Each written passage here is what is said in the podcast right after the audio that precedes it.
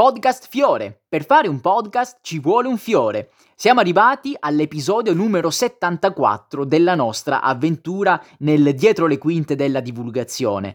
E oltre a ricordarti di abbonarti su anchor.fm slash podcastfiore per ascoltare tutti i nostri laboratori, oltre a ricordarti di condividere questo come tutti gli altri episodi e oltre a ricordarti di rispondere alla domanda che trovi sull'applicazione di Spotify, oggi ti annuncio una novità che riguarda non solo il podcast ma tutto l'ecosistema dei nostri contenuti. E sì perché a partire da questa settimana esiste il Patreon di Podcast Fiore, lo trovi all'indirizzo patreon.com slash edufiorivan, è il mio classico nickname di tutti i social, basta che tu cerchi anche il mio nome su Patreon e lo trovi, quindi patreon.com slash edu come educazione fior ivan Edu Fiorivan e lì avrai tutte le possibilità per abbonarti. E perché te lo dico? Perché tutto questo è strettamente collegato proprio con eh, l'avventura del nostro podcast, è proprio collegato con i laboratori durante i quali creiamo i nostri episodi. Ci sono tre diversi livelli, il primo, quello dedicato all'emozione, e serve per poter ascoltare i brani delle colonne sonore, sia della nostra vecchia trasmissione di Twitch e sia di Fiore Kids su YouTube. Eh, si possono scaricare questi brani anche, trovi tutte le informazioni sul sito. Poi il secondo livello è invece quello dedicato alla collaborazione. Sì, perché noi nei nostri laboratori collaboriamo, creiamo insieme questi nostri episodi e dunque con il secondo livello appunto si può partecipare a questi laboratori e non c'è bisogno di essere iscritti su Discord perché infatti come adesso siamo collegati con una videochiamata con i nostri abbonati di Patreon, con i nostri mecenati di Patreon e dunque c'è la possibilità sempre sia di eh, lavorare insieme a me per questo podcast e sia eh, di eh, ascoltare in anteprima la registrazione come adesso stiamo facendo in diretta eh, di venerdì la registrazione del nuovo episodio. E infine c'è anche l'ultimo livello, e quello forse più importante, più importante anche perché mi permette maggiormente di sostenermi con queste attività, ed è quello relativo all'interazione, cioè interagire con me in diretta durante le puntate, le nuove puntate che sono partite proprio oggi, della rubrica dedicata alla salute, un fiore in salute, puntate che, come avrai eh, modo di ricordare, abbiamo trasmesso in diretta quando ancora erano pubbliche sul nostro canale YouTube.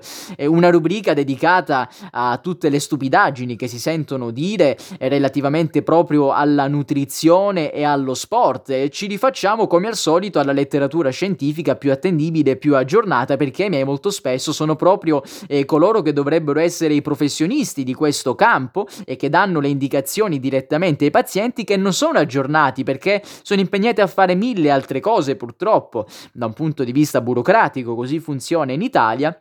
E dunque tante volte ecco che si limitano a dire cose che magari hanno studiato tanto tempo fa e che però poi nel corso del tempo si sono rivelate come errate. E noi di questo ci occupiamo appunto nel terzo livello. E quindi e adesso concludo questa parte introduttiva questo cappello iniziale abbiamo slegato in maniera definitiva l'abbonamento su Twitch eh, dalla possibilità di partecipare ai laboratori. Gli abbonamenti su Twitch servono adesso peraltro per guardare tutto l'archivio completo della nostra trasmissione per avere una video chat eh, con me esclusiva, quindi siamo solo io e te che decidi di abbonarti eh, su Twitch eh, senza limiti temporali. E poi il terzo livello l'AS dell'abbonamento su quella piattaforma riguarda invece il fatto di ricevere un episodio personalizzato del nostro podcast dove anticipo, cosa che mai faccio, un mio progetto in campo, mentre invece nelle nostre eh, solite eh, puntate parliamo invece degli, eh, di, di ciò che avvenuto in passato, delle mie esperienze passate.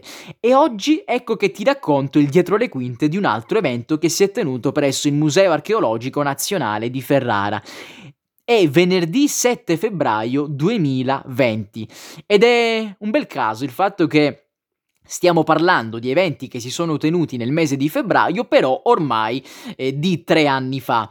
E Palazzo Costabile è stato teatro quel giorno, o meglio quel pomeriggio, quella sera, di una, un avvenimento che di solito non si verifica all'interno dei nostri musei, specialmente dei musei italiani, ahimè ovvero la visita dei depositi. Sì, è la visita della parte nascosta di queste istituzioni, perché quando si va al museo si vede soltanto quello che alcuni esperti hanno deciso di esporre. E poi chissà quali sono stati i motivi che li hanno portati ad esporre un reperto piuttosto che un altro, magari quali sono i motivi che li portano a nascondere sempre, costantemente alcuni reperti all'interno di questi depositi che un tempo venivano chiamati magazzini, ma è interessante andare a vedere che cosa si nasconde là sotto. Tante volte addirittura ci sono reperti molto più interessanti, sorprendenti, sconvolgenti rispetto invece a quelli che sono stati messi in mostra pubblicamente. E apriamo una parentesi, qualche volta succede anche che venga custodito con tanta cura, ma senza che se ne parli, qualcosa che mette in dubbio una narrazione eh, che magari è stata portata avanti per decenni o persino per secoli, riguardante la nostra storia, riguardante la nostra conoscenza scientifica. Allora viene conservato lì, viene messo da parte. Chissà se poi le conoscenze potranno eh, cercare di inglobare quel reperto che fa così tanto scandalo all'interno della verità accettata ufficialmente. Fin quando questo non succede, succede? Ecco che continua imperterrito a gridare, a tentare di gridare da, dal, dall'oscurità e dal chiuso di un deposito. E dunque si è data la possibilità ai ferraresi di andare a vedere che cosa si nascondesse all'interno dei depositi appunto del Museo Archeologico Nazionale di Ferrara. Conta che non era la prima volta che questo succedeva, anzi la nostra ex direttrice Paola De Santis teneva particolarmente a coinvolgere il pubblico, i visitatori della gestione stessa del museo, perché lei eh, teneva queste visite guidate, delle vere e proprie visite guidate, tra l'altro gratuite, perché eh, si andava semplicemente ad assistere a una conferenza e poi si poteva andare direttamente a partecipare a questa iniziativa tenuta dalla stessa direttrice. Lei conduceva il proprio pubblico, ed è bellissimo dire questo, all'interno di quelle sale nascoste. Lei spiegava perché quei reperti ancora erano custoditi là dentro e spiegava anche come venivano conservati, sì, il deposito come luogo di conservazione.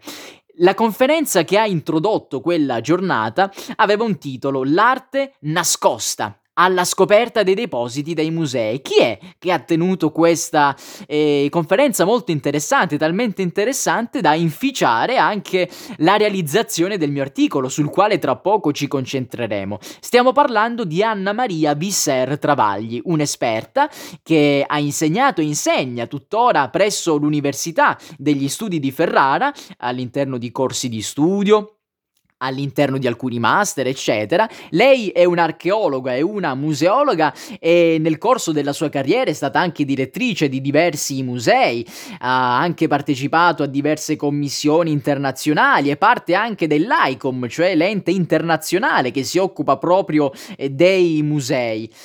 E tra l'altro io, eh, per il mestiere che faccio, tanto ho studiato anche dai suoi volumi, dai suoi testi. In quell'occasione diciamo ecco che è stata la prima volta che ho potuto eh, vederla dal vivo. Naturalmente non mi sono fatto presente, eh, sono rimasto eh, rintanato, nascosto tra il pubblico nel realizzare il mio reportage. però è stato molto, ehm, è stata molto edificante anche la sua figura all'interno di questa situazione per la conferenza che ha tenuto. Una conferenza incredibilmente interessante perché ci ha illustrato la situazione dei depositi all'interno eh, dei musei italiani e all'interno, diciamo, in generale delle istituzioni italiane. Nella sua presentazione ci ha mostrato un documento, un documento risalente al dicembre del 2019, o meglio del 2013, dal titolo La difficile ripresa, cultura, motore dello sviluppo. Un documento che è stato stilato dal centro studi di Confindustria. E che cosa ci diceva questo documento? Un rapporto di previsione, un rapporto di previsione che eh, già eh, metteva a lucido e fotografava lo stato dell'arte del sistema Italia nella gestione del patrimonio culturale. Una gestione totalmente inetta, eh, perché può vantare enormi ricchezze artistiche, tuttavia che vengono lasciate nei magazzini. Il concetto atavico di magazzino forse non è più attuale, non si confà più alla situazione dei depositi. Certo è che però bisogna distinguere, magari un conto è, è, l'idealità, quindi dire che i depositi comunque servono per garantire la sicurezza di questi reperti, naturalmente garantiscono anche lo studio da parte degli, degli esperti, eh, da parte degli scienziati, degli archeologi di ciò che viene custodito e magari anche bisogna sottolineare il fatto che i musei non sono abbastanza grandi, ci vorrebbero degli interi palazzi e condomini per mettere in mostra tutto ciò che viene custodito e tra l'altro bisogna mettere in mostra ciò che ha senso far vedere al pubblico. Se è un qualcosa ancora non è stato completamente studiato ed inquadrato in maniera corretta nel proprio contesto, perché farlo vedere? Solo perché è bello esteticamente? Ma non sapremmo spiegarlo al pubblico, non sappiamo neanche noi di che cosa si tratta e quindi ci sono mille motivi che possono eh, portare eh, gli esperti a prendere questa decisione. Un altro conto però è dire che tutto questo sia davvero reale nel nostro paese. Quanti depositi museali sono davvero eh, attenti da un punto di vista della sicurezza, magari da un punto di vista, ecco, eh, di qualche giorno fa la notizia del terremoto in Turchia e in Siria, ecco, sono sicuri anche da un punto di vista eh, tellurico delle possibili scosse che possono avvenire, eh, la cura viene riservata davvero a tutti i reperti, ecco, io ho visto dei magazzini e così mi viene voglia di chiamarli che assolutamente meglio non parlarne. Eh, non però quello del museo di Ferrara, che tra l'altro, siccome coinvolge gli, eh, il pubblico, siccome ospita o perlomeno ospitava, non, non so in questo momento, eh, più volte all'anno queste persone, diciamo che coloro che custodiscono questi reperti sono anche obbligati a tenerli in ordine, catalogati con una certa attenzione, eccetera, perché là ci vanno le persone, naturalmente in piccoli gruppi, e siamo andati dopo la conferenza a visitare eh, questi, mm, questi, luoghi, queste sale molto piccole, questi corridoi eh, del tutto eh, problematici per chi dovesse soffrire di claustrofobia che c'entravamo soltanto in poche persone, ma dire, la direttrice eh, Paola De Santis ci ha portato anche a visitare luoghi riservati agli studiosi, cioè eh, tutti coloro che magari prendevano qualcosa dal deposito per studiarlo con più attenzione e poi lo riponevano direttamente nel deposito stesso stesso. Oltretutto il Museo archeologico di Ferrara con il passare del tempo è diventato anche un, una specie di crocevia dei vari reperti che vengono eh, ritrovati, rinvenuti nelle vicinanze, nel territorio in generale di Ferrara e tante volte quindi arrivano lì, arrivano ad arricchire questi depositi. Eh, anche quando magari non hanno a che fare con, eh, diciamo, eh, la storia degli Etruschi che viene raccontata all'interno dei nostri, delle sale di questo museo, e tuttavia vengono appunto ammassati tutto all'interno di, questi, mh, all'interno di queste sale. E noi abbiamo potuto guardare tutto questo e ci è stata data la spiegazione di tutto questo. Pensa che Due ore e mezza è durata in totale la visita all'interno di queste sale. E poi alla fine c'è stata una sorpresa perché eh, la porta del retro si è aperta in esclusiva, non era stata annunciata questa cosa e allora siamo potuti uscire eh, a camminare all'interno dei giardini di questo museo da una prospettiva che assolutamente neppure io conoscevo, avevo mai visto prima ed era anche buio, era ormai notte notte, quindi una grande emozione abbiamo vissuto insieme. Io ho realizzato diverse fotografie all'interno di questa situazione, in quella giornata, fotografando sia la direttrice, sia il pubblico, sia le variazioni che sono state combinate in quella occasione. E avrò scattato una o qualche decina, insomma, di fotografie, poi ne ho scelte alcune, eh, circa una decina, che sono state pubblicate proprio sull'articolo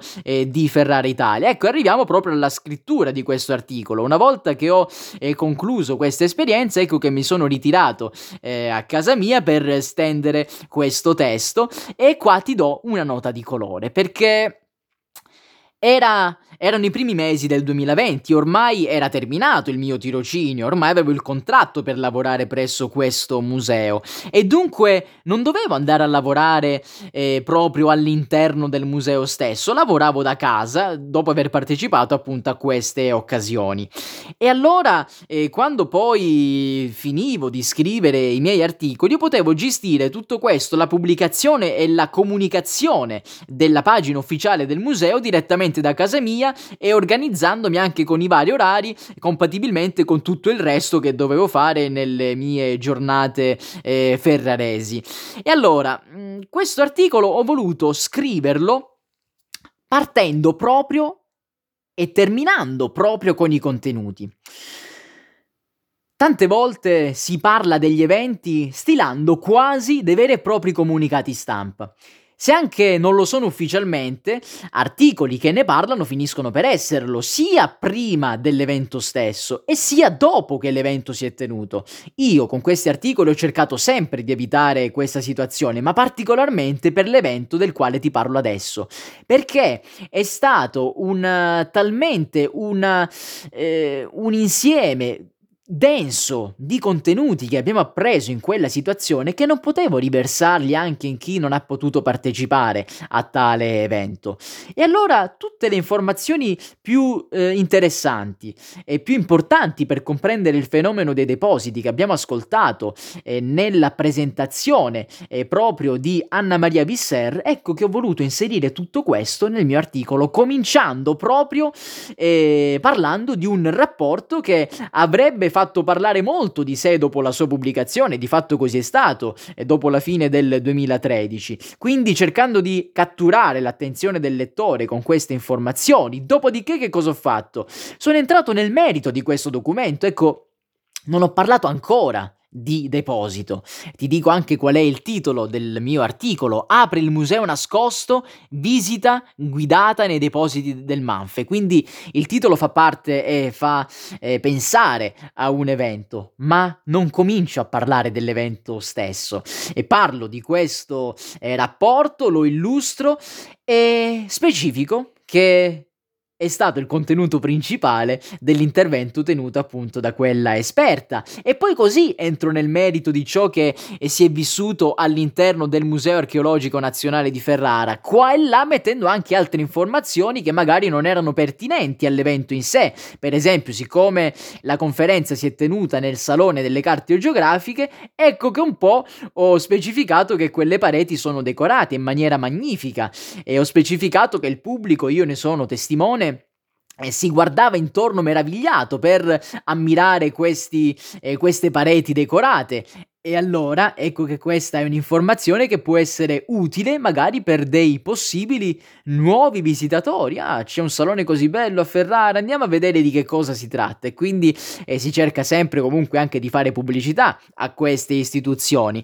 Poi nella eh, terza parte dell'articolo ecco che ho voluto eh, finalmente entrare nel merito che cos'è un deposito prescindendo dal rapporto di Confindustria, un rapporto eh, che parlava anche dei nostri giorni quindi ho cercato di attualizzare dei discorsi che sono comunque molto più generali e che sono all'ordine del giorno soltanto per gli esperti, per chi se ne interroga anche da un punto di vista filosofico. Quindi che cos'è il deposito e quali sono le possibilità che hanno i musei per non mi piace la parola sfruttare, per utilizzare in maniera adeguata, costruttiva, anche proficua da un punto di vista economico eh, tutto ciò che è custodito all'interno dei depositi. Qua davo quattro possibilità, le quattro che sono state illustrate dall'esperta infine ecco che eh, parlavamo della visita che si è tenuta presso, la, presso appunto il nostro museo, prima alla mostra allestita, quella di cui abbiamo parlato la scorsa volta e infine proprio alle sale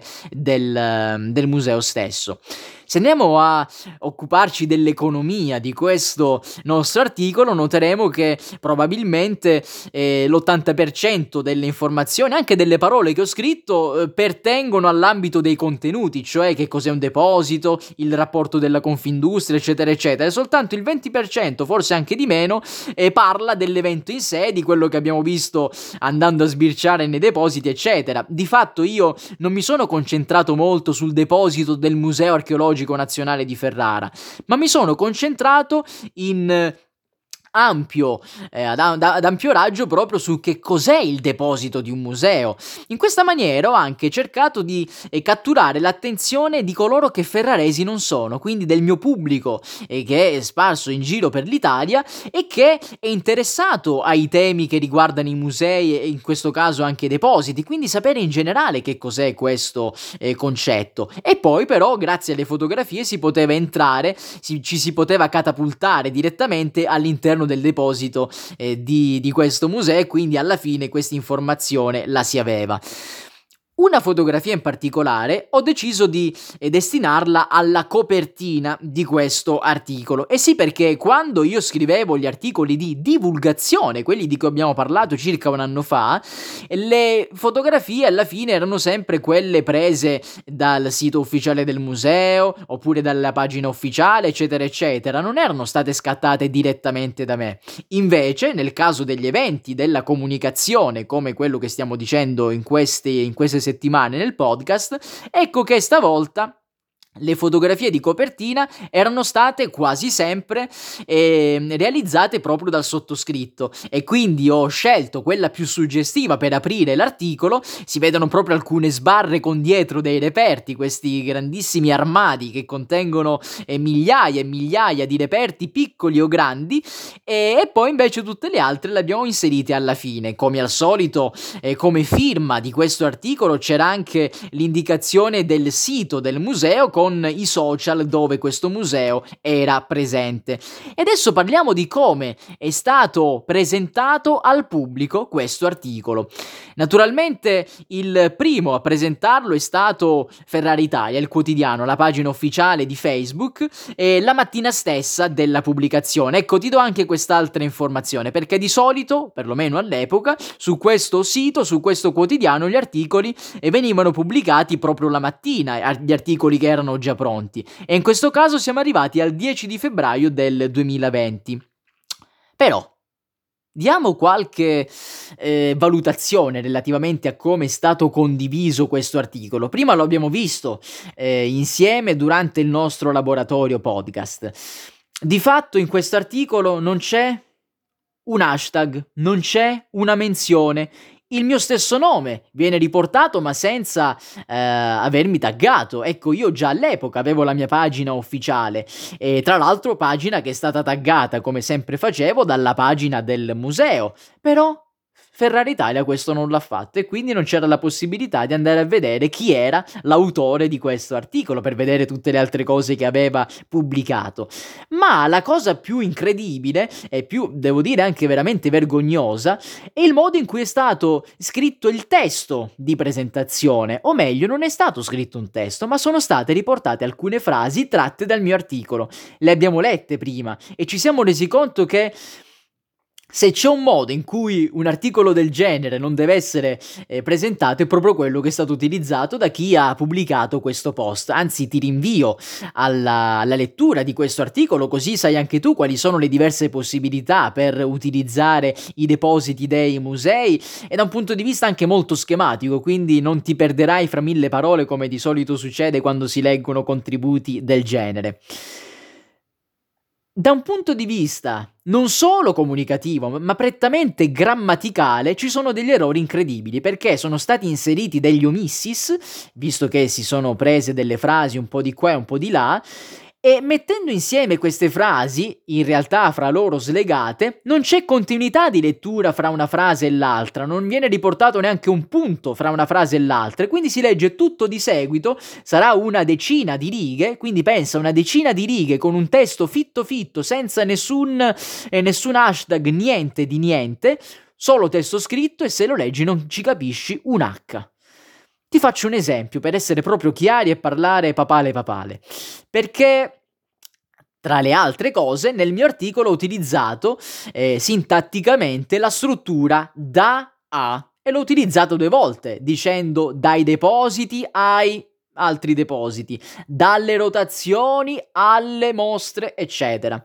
È una struttura sintattica che non può essere rotta, non può essere interrotta, o la si usa o la si presenta o non la si usa e non la si presenta. Bene, in questa presentazione del post di Ferrara Italia, che cosa si è fatto? Si è messo il primo DAI e poi si è inserito l'omissis, quindi la seconda parte della struttura sintattica è assente. E poi invece la seconda volta in cui l'ho inserita, subito dopo eh, l'omissis, praticamente presentata in maniera completa, quindi c'è scritto dai ai con anche la spiegazione delle possibilità che avevo inserito, mentre invece nel primo caso c'era solo il primo dai, dai depositi visibili, troncamento con l'omissis e non c'è neanche la, la, spiegazione del primo elemento che è stato inserito, quindi non si capisce nulla leggendo questo post e di fatti la risposta del pubblico è stata eh, molto risicata. Certo, è una pagina che non ha tantissime interazioni, però eh, vista anche l'immagine che era stata inserita nell'articolo, la risposta poteva essere molto molto maggiore rispetto a quello che effettivamente non è stata.